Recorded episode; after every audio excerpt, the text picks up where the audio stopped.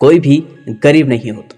गौतम बुद्ध की एक और कहानी लेकर हम वापस आए हैं। दोस्तों, कहानी को पूरा ज़रूर सुने। एक बार एक भिखारी अपने जीवन से परेशान हो चुका था, क्योंकि उसे अपने जीवन को चलाने के लिए भीख मांगना पड़ता। उसे हर एक चीज़ के लिए भीख मांगना पड़ता था। इसी बात को लेकर वह दुखी रहता और दिन भर यही सोचता कि उसके जीवन में कैसे बदलाव आएगा। यह सोचकर वह निराश हो जाता। वह हर दिन देखता कि बहुत से लोग निराश होकर आँखों में आँसू लिए, विभिन्न चिंताओं से परेशान होकर गौतम बुद्ध की तरफ़ जाते और वापस लौटते समय वे लोग बहुत ही खुश होते।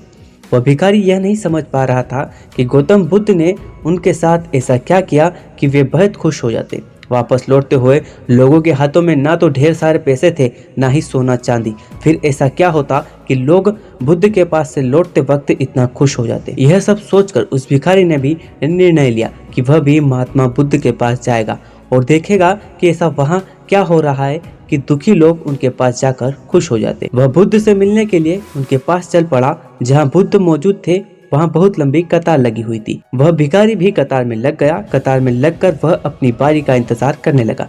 देखते ही देखते उसकी बारी आई और उसने बुद्ध से कहा, मैं बहुत गरीब हूँ। मेरे पास कुछ भी नहीं है। मुझे अपना जीवन चलाने के लिए भी दूसरों से भीख मांगना पड़ता है। अब आप ही बताइए कि मैं अपने जीवन को कैसे बेहतर कर सकूँ। यह सब सुनकर बुद्ध ने कहा, तुम गरीब नहीं हो, तुम्हें ऐसा लगता है, क्योंकि आज तक कभी तुमने किसी के लिए कुछ भी नहीं किया। ना ही तुमने कभी किसी को दान दिया, ना ही तुमने दूसरों के लिए कुछ किया है। यह सब सुनकर भिखारी के मन में एक आशंका जाग उठी। अपनी आशंका को दूर करने के लिए भिखारी ने पूछा, मैं तो एक भिखारी हूँ मैं लोगों को दान कैसे दे सकता हूँ और कैसे लोगों की सहायता कर सकता हूँ? मुझे तो खुद अपना जीवन चलाने के लिए दूसरों से मांगना पड़ता है। यह सब सुनने के बाद गौतम बुद्ध थोड़ी देर चुप रहे और फिर बोले, तुम्हारे पास दो हाथ है जिससे तुम लोगों की सेवा कर सकते हो। इसके अलावा तुम्हारे पास मुँह है जिससे तुम लोगों से अच्छी अच्छी बातें कर सकते हो और दूसरों का हौसला बढ़ा सकते हो। यह सब करके भी तुम दूसरों की सहायता कर सकते हो। ज़रूरी नहीं कि दान सिर्फ़ पैसों का किया जाए। हम चाहे तो हम शिक्षा का भी दान कर सकते, चाहे तो अन्न का भी दान कर सकते। ऊपर वाले ने अगर किसे पूर्णतः अच्छा शरीर दिया है तो वह गरीब नहीं है, वह बस दिमाग से गरीब है। उसे इस विचार से हटकर दूसरों की सेवा में लग जाना चाहिए।